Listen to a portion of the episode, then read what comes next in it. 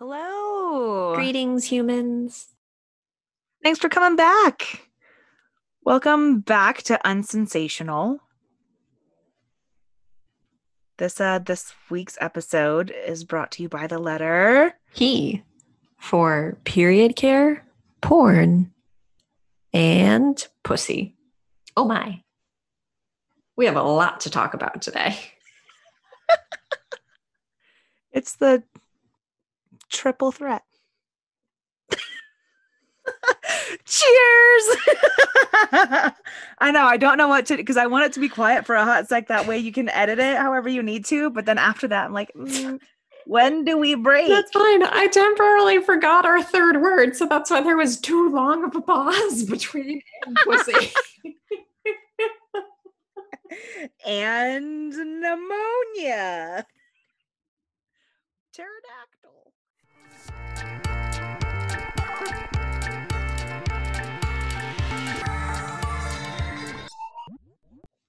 What do we want to do today? Try to take over the world. Who's Pinky and who's Brain? Can we switch each episode? I feel like that's a lot of weight to carry on our shoulders otherwise for either Pinky or the Brain. I feel like I'm very Pinky, but I'm like an aggressive Pinky. And you are Brain 100%, but like with pearls. I love how you keep mentioning that on social media. Like, it's my defining attribute. I just like to say for the record, these are fake plastic pearls. Well, the way you keep talking about it, I should invest in a real pair. It just cracks me. It's just something that cracks me up because I do know that at least when I've seen you before and you're like, okay, like I just have to get in a good headspace of like getting ready, that you'll like put in pearl earrings. That way you're like, okay, like I've got, now it's time to do things. Like for some people that's putting on a bra, but for you, you're like, need my pearls. It's true. I need earrings. Pearls are my like default. I'm sitting and even looking at my earring tree because I have that many earrings. I have a cute little 3-tier stand, almost like an afternoon tea stand. And that's how I feel ready for the day is I put on a pair of earrings. That's how you know I'm going through a bad time in my life. The fact that I'm not wearing earrings. Mm-hmm. So pearls don't match my aesthetic, and not that I have much of an aesthetic to protect. There's not much of one there. You have your own aesthetic. Don't lie. But I like I like dingly ones. Like I have the ones that my aunt made for me where like on one side it's a little fork and on the other it's a little knife and a little spoon. I like those. I like my skull guys. I have like little bird skulls. But I like the dangly things. That's you falling into the women who love women stereotype of those handcrafted, unique, dangly earrings. I mean, I have several pairs. I have a pair of, granted they're holiday themed, so it probably doesn't really count, but I have a pair of ribbon candy, a pair of red bows with little jingle bells. I have witch hats with little feet coming out of the bottom of them. That's cute.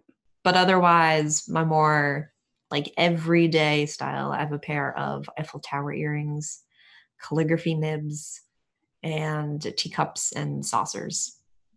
You're pretty gay. I hear ya. I hear you on that front. I know our styles are, that was actually a pretty good personality description of the two of us, our earrings. Works out well. I like it. Notice how we both had something. Jo had the food related piece, but I had the drink related piece for tea.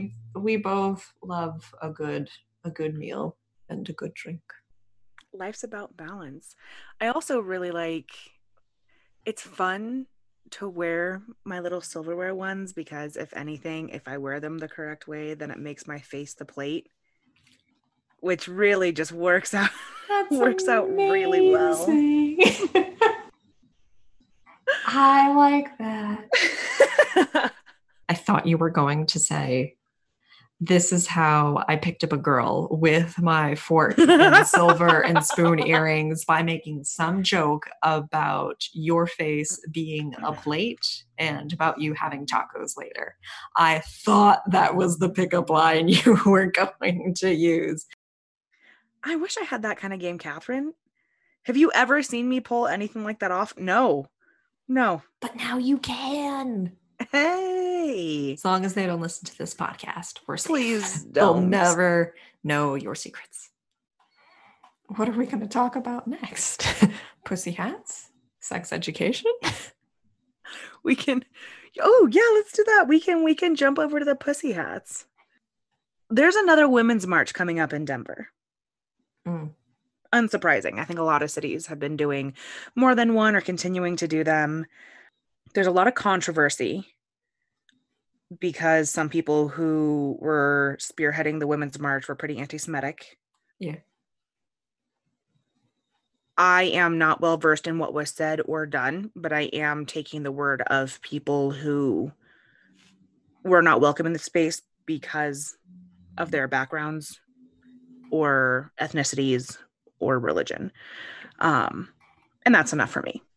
I know that there's been a lot of division with the Women's March, who the march is for, because, for instance, where I am, there have been a lot of women and children swooped up by ICE and detained indefinitely or just for deportation.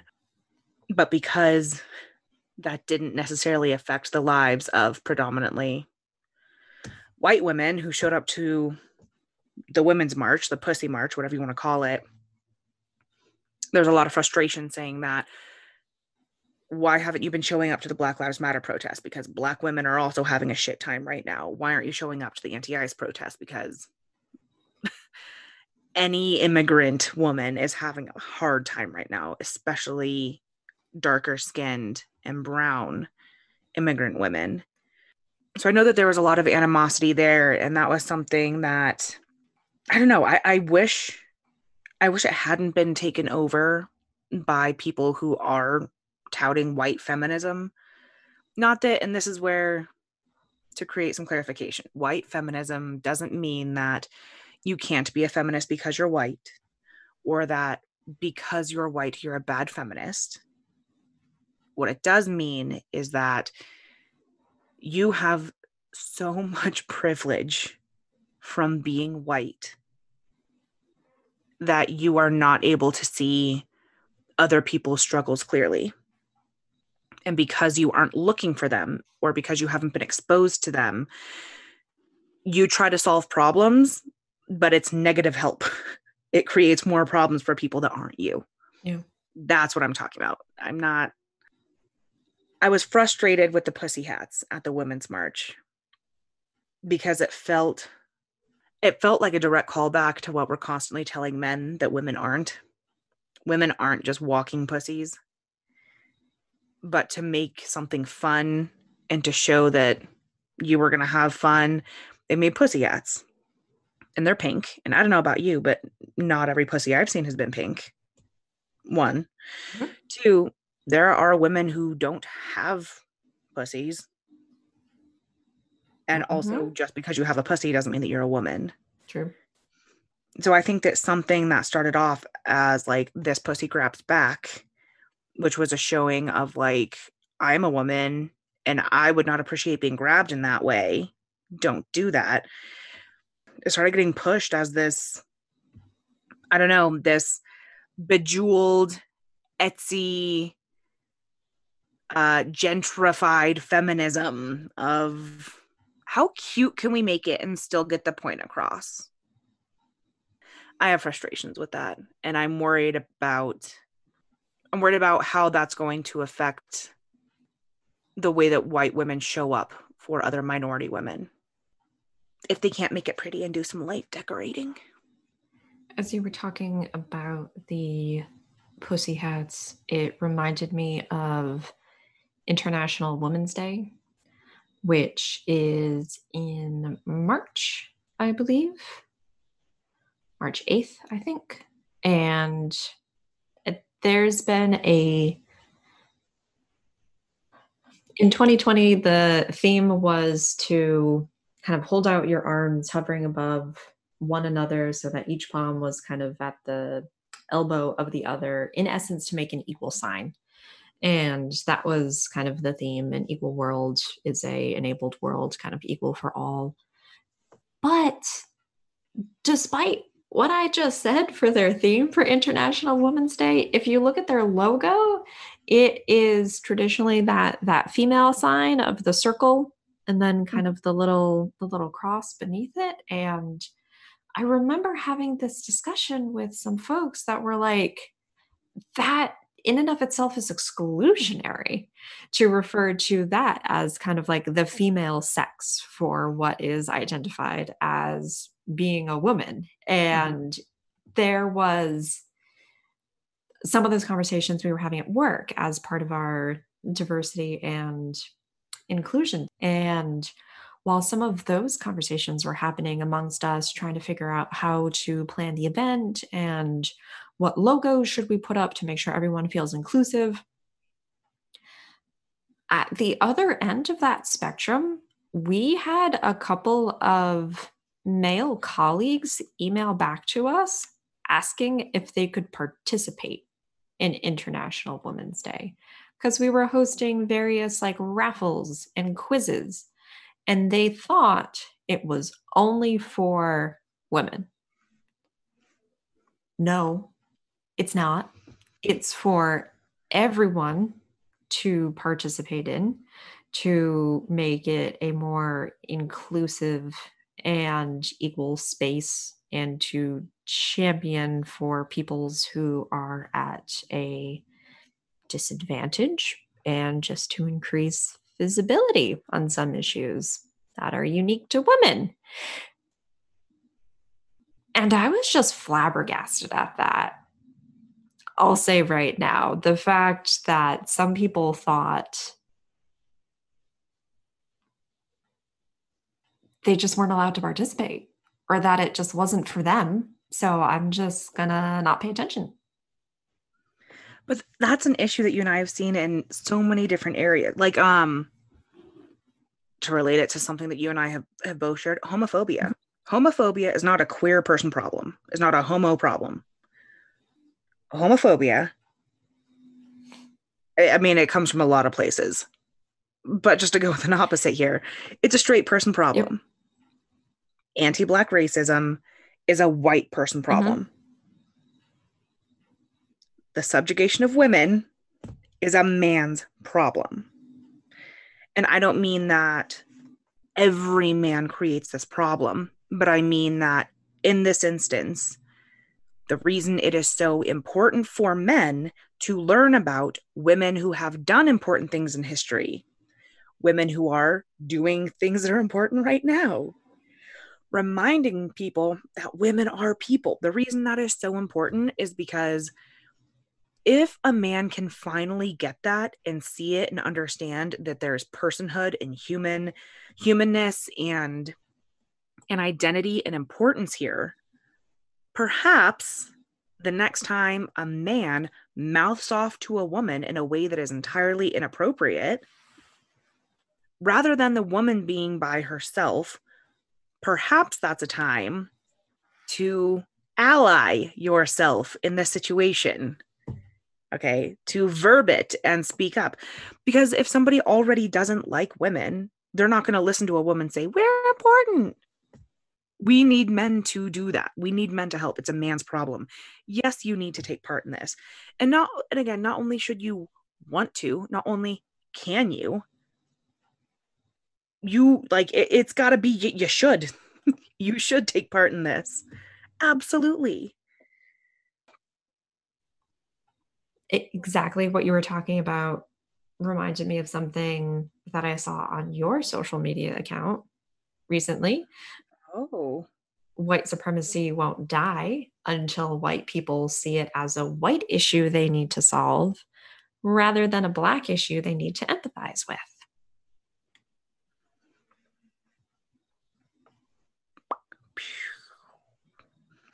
Yep. Absolutely. And it goes back to that niceness thing that we've always talked about. White people want to be nice so bad. Especially as women. And I'm not going to give white women an out on this because white women are the people that elected Trump. And I'm not going to pass by that. What I will say is that women, since we're little, are always told to be nice, regardless of race. I think we're taught to be nice and accommodating. And I think that whiteness definitely talks about niceness as one of the most important things you can do. Oh, hey, be nice.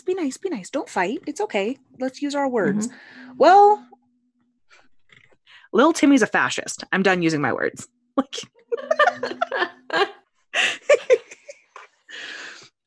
little Timmy's going to make me go back on parole.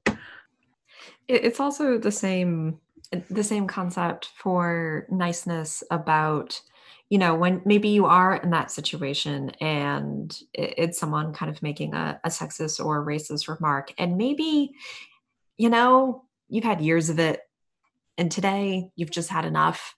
It's already a bad day and you snap back at them and they're immediately like, whoa, she's being kind of bitchy, or immediately write it off. Again, that's a moment to be an ally, to step up and say something. So it's not just, once again, someone's validation of a stereotype that they have, but also there comes a point where you're just sick and tired of being nice. Did you watch that video that I think became viral a while back, but it was 10 hours of walking in New York City as a woman?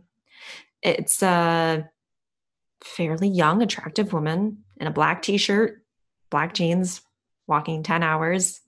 And I'm looking up some information about it now so I can get the facts. And it was a 24-year-old, released in 2014. And 108 instances of catcalls and street harassment, of just hello, good morning, comments on her appearance, attempts to initiate conversation, angry remarks, and men following her for several minutes. And I'm sure there are some people that will watch that and think that's an exaggeration. The first time I remember really being followed, I think I was 12 or 13. But the first time I remember someone saying something to me that I didn't understand, but I did not like the tone, and I only later understood what the words meant, I was 11. Mm. Yeah, I was a kiddo when these things started.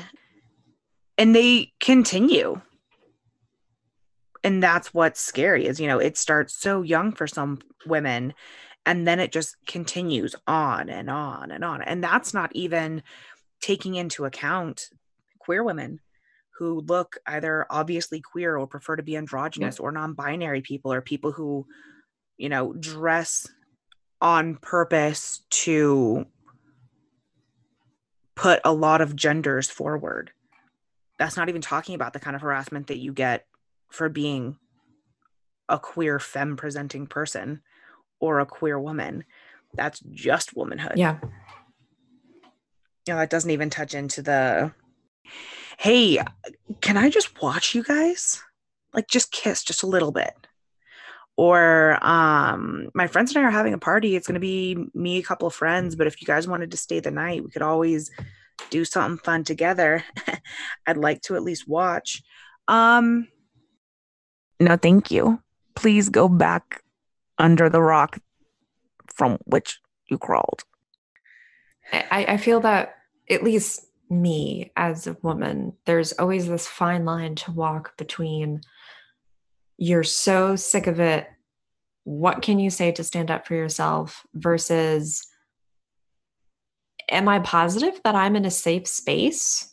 And is this somewhere where I can engage in this conversation, or I'll be backed up, or I'll be okay? And it's, I know we're talking about this, and it's very fitting as we're recording this episode on October 6th, which is the anniversary of Matthew Shepard, who was beaten and tortured and left to die in Wyoming, and he was a gay student. This is one of the first hate crimes that I learned about it for the queer community, not in general, but it's hard. It happened in 1998. For anyone who thinks this is no longer an issue or we're bringing up old news about what happened in Laramie, Wyoming, I would like to point you to the presidential nominations of this past year in 2020, where all of the states named who would be receiving their votes for the president, and it was often split by Joe Biden and Bernie Sanders. Matthew Shepard's parents announced the votes for the state of Wyoming. So no, this isn't by any means ancient history or no longer relevant to what's happening today, because it still is. Absolutely. And I think that when we look at someone in the community and we start looking at, how they identified who they were in the community, you can also start to look at life expectancy.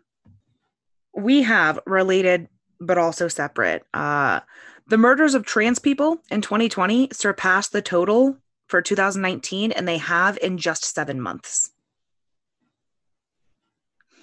At least 28 trans people have been murdered or at least had suspicious deaths so far. Those are ones that have been reported. Those are ones where the person has actually been identified as a trans person instead of someone just wiping off whatever they thought was unimportant. From what I know and from what I've read, and it may have changed since I last checked, but I think the life expectancy of trans women in the United States, specifically, I believe trans women of color, it's slightly less, but it's about 35 years old. Yeah. Yeah.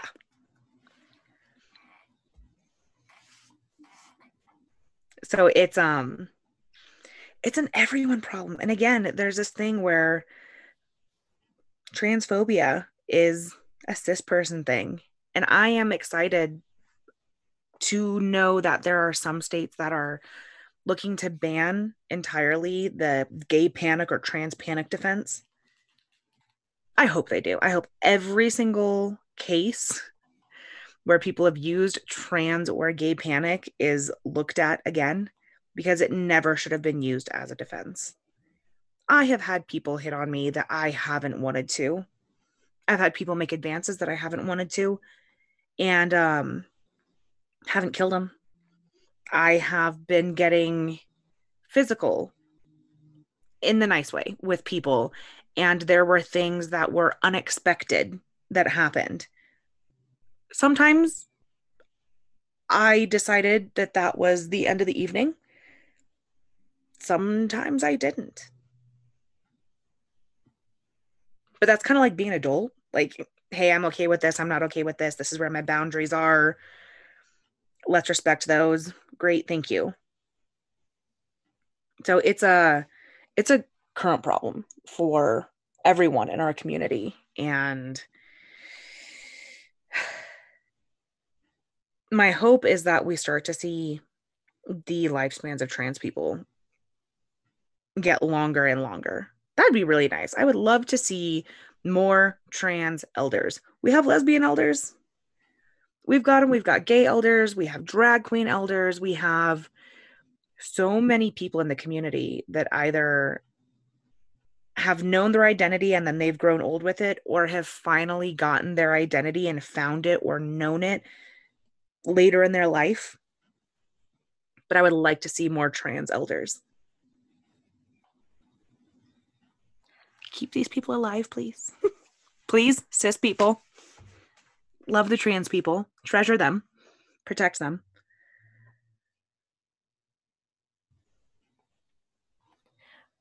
When I first heard the term gay panic, I only knew it from a like positive cutesy side of I'm a woman and I think the barista at Starbucks was hitting on me because she commented on my rainbow earrings made out of clay and I went into a gay panic.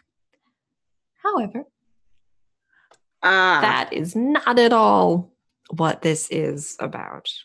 I know you outlined it, but for other members in our audience who may be very naive on this topic, it is, as Jo said, the defendant claims, my source is Wikipedia here, that they acted in a state of violent temporary insanity, claiming assault or murder because of unwanted same-sex sexual advances, that the same-sex advances were so offensive or frightening that they were provoked into reacting or were temporarily insane.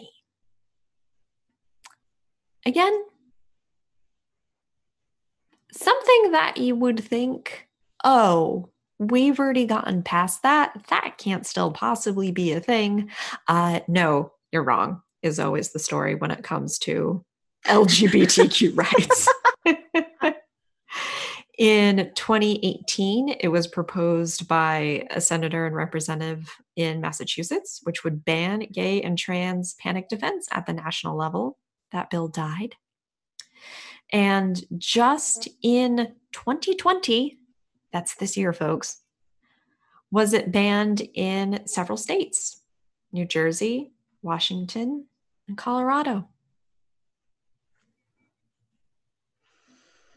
That's embarrassing. We have many more states than just 3.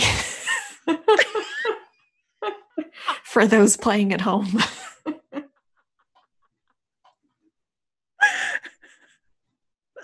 That's not a great amount. It's baffling to me that that's a thing, considering that, I mean, that can be used regardless of how you identify. If you think that someone who's your same gender is hitting on you and you don't want them to, and you attack them, you can use that defense.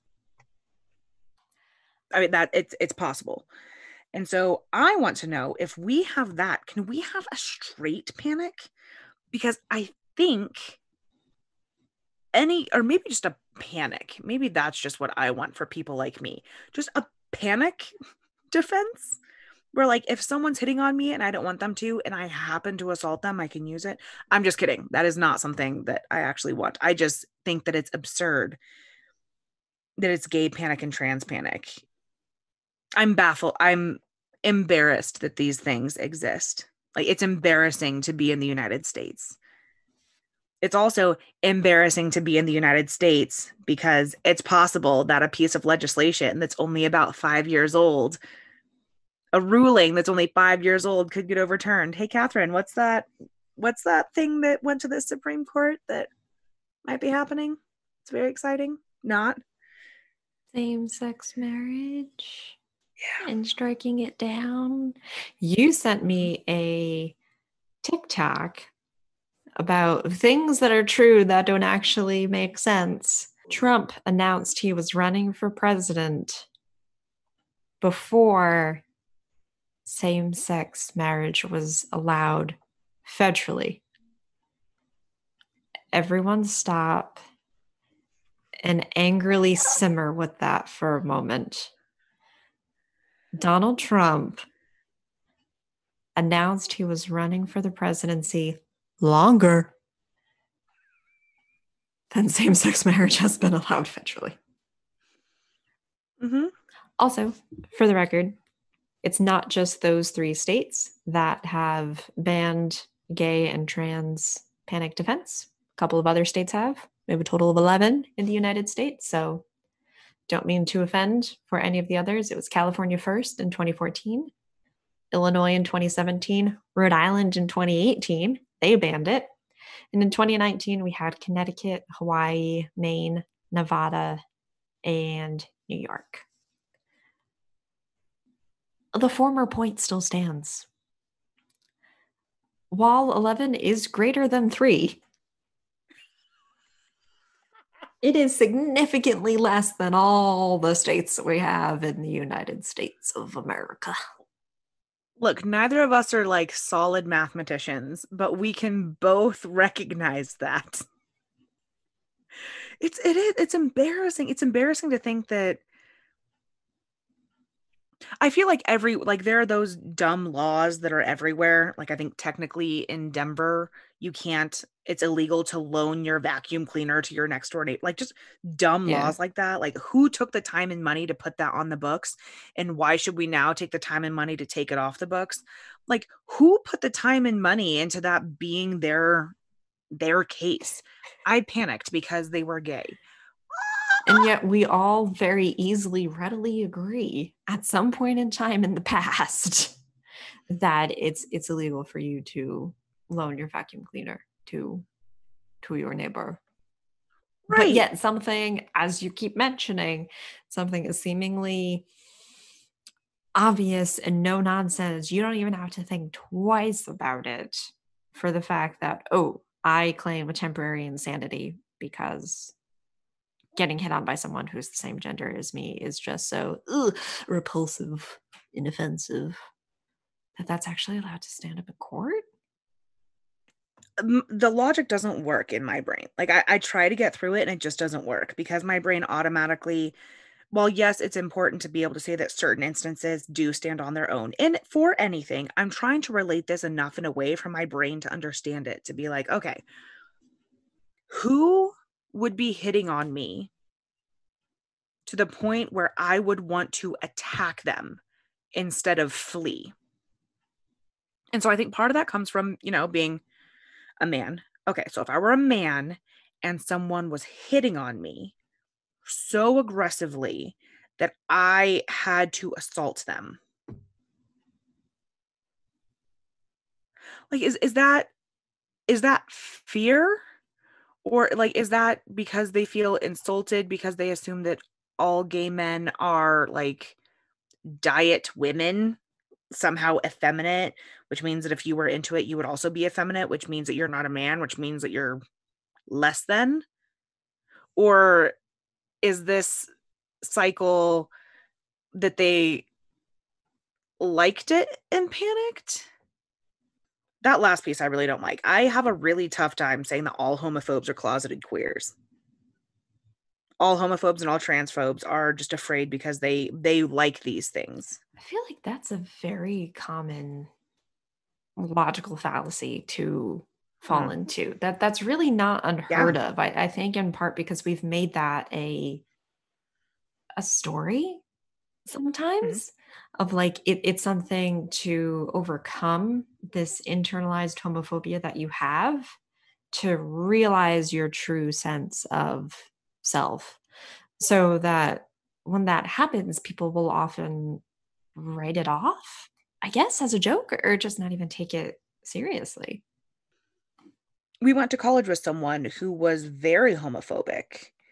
And later in his time there, did come out and said, yes, I was raised a certain way and I was ignorant and afraid. And I think I was so staunchly against things because I saw them in myself.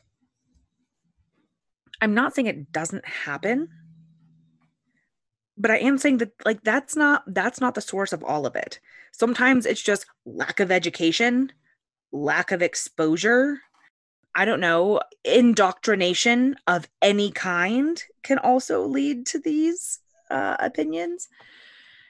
But I think that just by saying that, by default, oh, well, he wishes he was like, no, maybe he doesn't. Oh, well, they, they wish that they were gay. No, but they might not.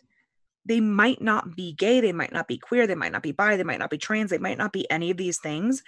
It might just be that for 30 years of their life, they've had someone saying, these people are evil.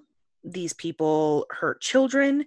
These people are deviants. They're ruining the world. And when you have that from when you're a child all the way grown up, it creates like a cesspool of negativity around anything. It can do a lot of damage to what it means to come out if you assume that everyone who is a homophobe has yet to come out. I don't think that we can try to pull all those stories together. I don't think that everyone who's in the closet like hates everyone else in the closet. I was in the closet, but I was like, I love everyone in here. What's in your brain? No, I was just going to try to come in with a positive note, as I know that we've already discussed Halloween and how Halloween is for the gays, but Jo let me know about this extra special secret that's happening in 2020. And we are going to have, get ready everyone, a blue moon on October. Literally once in a blue moon. The last time we had a blue moon on Halloween, like we're going to have now in 2020, was 1944. World War II, people. There's a lot happening. Not only is there a blue moon, but then Halloween also falls on daylight savings. So we get 2 extra hours of Halloween. Well, it's technically November 1st, but it's like the night of, you know, so like.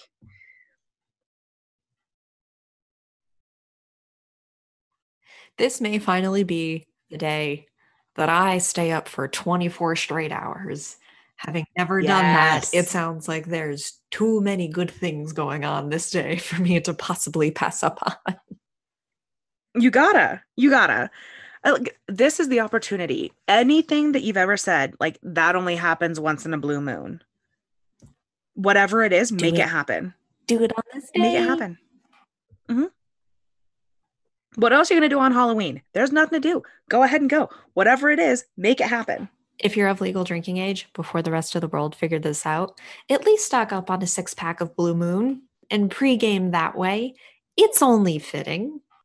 Get it ready, whatever it is, get everything, get your blue moons, get every kind of pumpkin beer that you possibly can, and sit down on Halloween and just have a day where everything is, for me, it'll be spooky, but maybe for people like Katharine, like spoopy, like, you know, Rugrats Halloween, or like Halloween Town, but only during the day because Calabar can be a little bit scary. It's true. I know, that's what's so funny.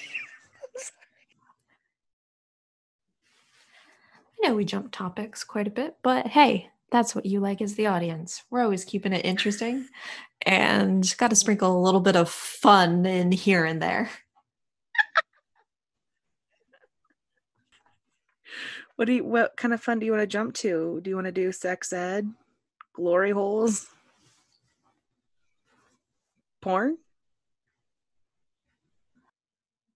Period care? These are all fun topics to me. I think I need a new definition of what the word fun means. I wanted to go off of period care and just to stop calling it feminine hygiene. Oh my goodness. There's nothing feminine about bleeding from your genitals for a week. Like that's the basis right there. And on top of that, like there are people who are not feminine who bleed from their genitals. Yes. So just like if we have hair care and skin care and wound care, like just period care, like let's not it's you're having your period. And if people say like, oh, period, like that's more slang, menstrual care. Yeah. Fine.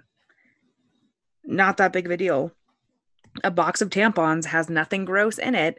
It's no different other than where it goes than like Band-Aids. Both clean, both completely wrapped. So stop taxing the shit out of menstrual care. They basically say it's not an essential item. It's like a fancy item that you don't need. And like, okay, you know what? I don't have to use tampons. Some people do. I don't have to use pads. Some people do. Unless you want all of us free bleeding everywhere, leave it alone. Leave it alone. It should not be taxed as a luxury, and it is something that is necessary to prevent people from getting sick and having to touch my old blood. Okay, let's not do that. I've been in countless restaurants, rest stops, offices, buildings where in the women's bathroom will be a vending machine, essentially, for a tampon or pad. And you got to fork over like 25 or 50 cents if you want one of those as well. Who's going, if you don't need a tampon, why are you stocking up on them? You know what I'm saying? Sure, maybe I need to use one now and I might put two in my bag. But if someone is taking tampons or pads, it's because they need the tampons or pads. Yeah. There's one restaurant in Denver where they put condoms, pads, panty liners, and tampons just in baskets in all restrooms. That's great. There's men's, gender neutral, and women's. And in all restrooms, they have these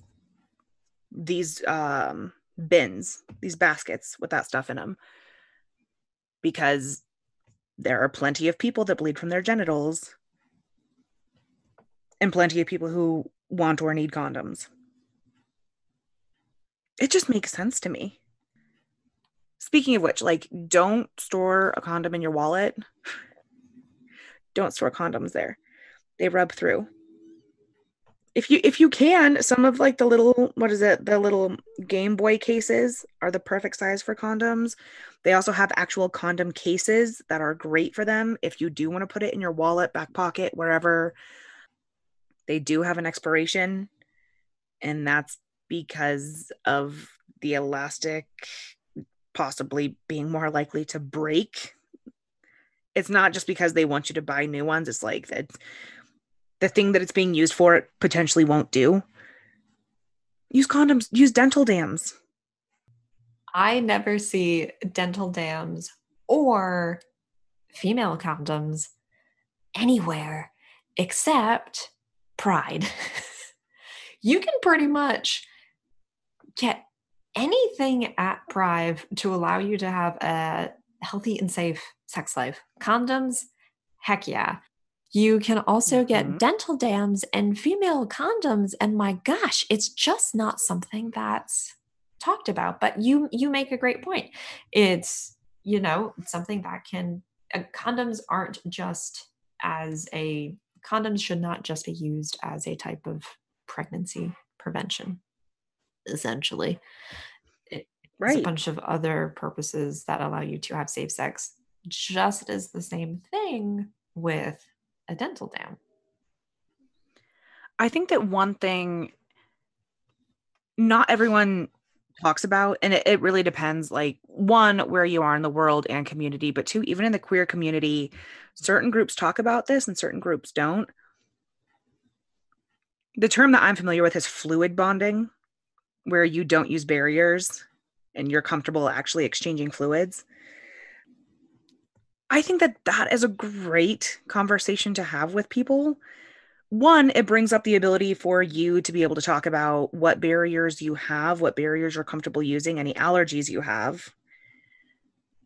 Two, it feels like a next step of this is something we're not going to use barriers, which can mean that there are certain emotional implications or mental implications of removing that barrier during sexual activity can bring people closer together. It can feel like that's something that's kind of exclusive and so close. But I think it also gives people the opportunity to disclose their STI status, which is something that isn't talked about enough. And as I think is typically used to scare people. Because my sex ed was you will get an STI, or you will get pregnant, or both, and you're going to regret it. Nothing went into the fact that all STIs are treatable and manageable. All of them, every single one of them, treatable and manageable. That doesn't mean that you'll test negative for all of them all the time, but it does mean they're treatable and manageable. So I think that if we broke down stigma there, having the STI conversation would be less scary for people who might test positive for something or have a diagnosis. I also think that talking about whether or not you're going to swap fluids would be something important to do, so that if you were engaging in sexual activity with someone, it might be a good time to breach that subject with them instead of a day later. Oh, hey, by the way. It would be even better to do it before, so that way you can just continue on with your activities and also have full faith and confidence that what you're walking into is consensual, and you know how to go about that to make each other's boundaries feel respected. Exactly. You need to be aware of the risks. And I don't mean because sex is risky. I just mean that when you're kind of in the moment, sometimes risks come up, or sometimes people want to engage in behaviors that can be seen as risky. You need to be aware of that. You need to be able to, when you are not in the heat of the moment and you want to say, fuck it, anything goes, to have the conversation to set yourself up for success. It has to happen before. Everybody wants a good, happy time. Yeah, this is where we go back to talking about porn. I'm sure porn will show you in some way. You'll learn more than you've ever wanted to learn through some of the pornography out there. I'm excited to share something with you that I have been meaning to share with you for years. Continue. Crashpadseries.com.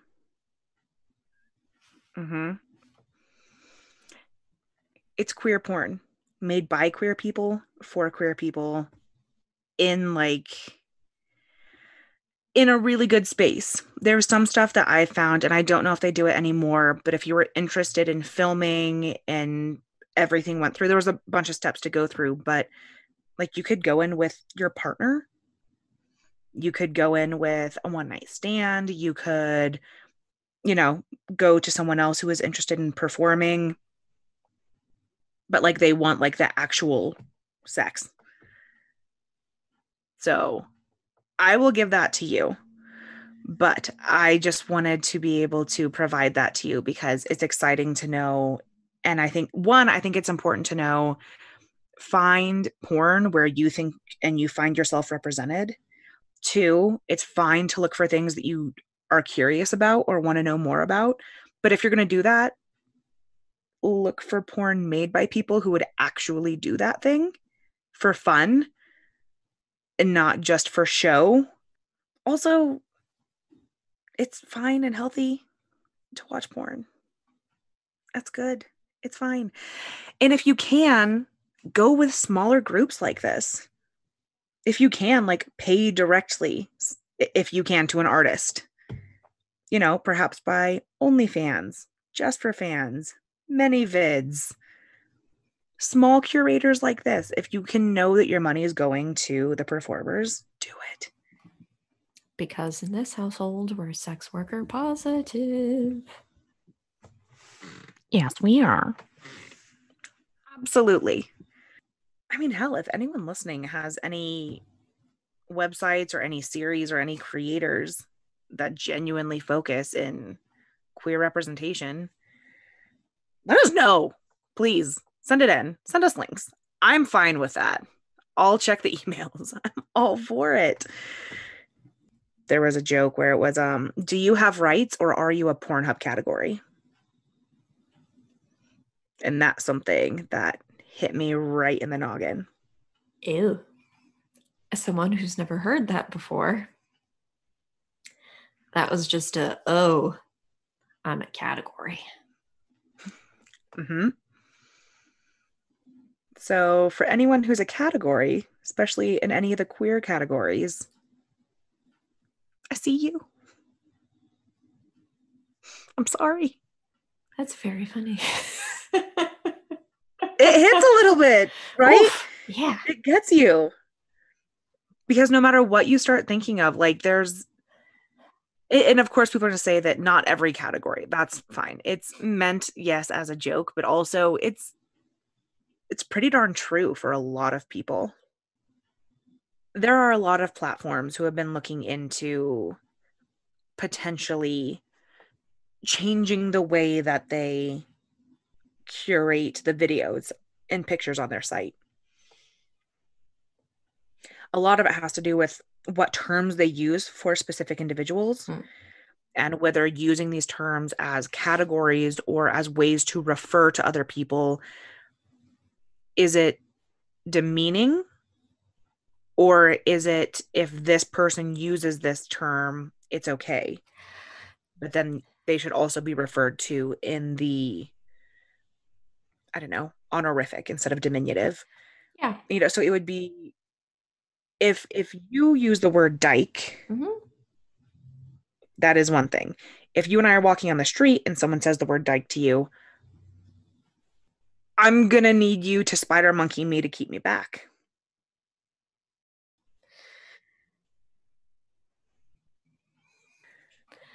I don't know how to run away from this because it's depressing. All those who are in the closet, just stay in the closet. It's a better C place to be in than being a category. I'm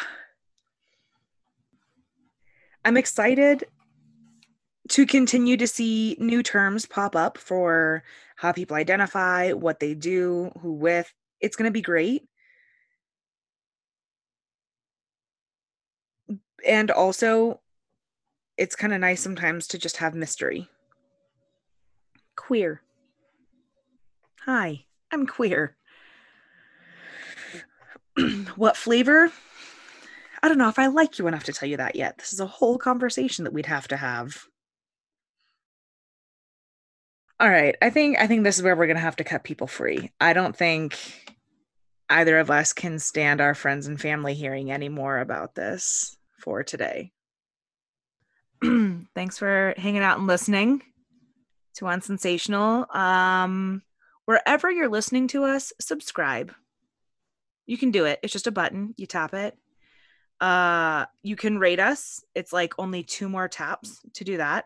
And you're going to rate us 5 stars because why wouldn't you? If you can, please leave a review. Any kind words would be really helpful. Wherever you're listening to us, whatever makes you feel happy. If you want to know what else is going to come out, you want to see pictures of us, you're curious about what Katharine looks like when she had long hair, find and follow us on Facebook, Twitter, Instagram. We are UnsensationalJK on all platforms.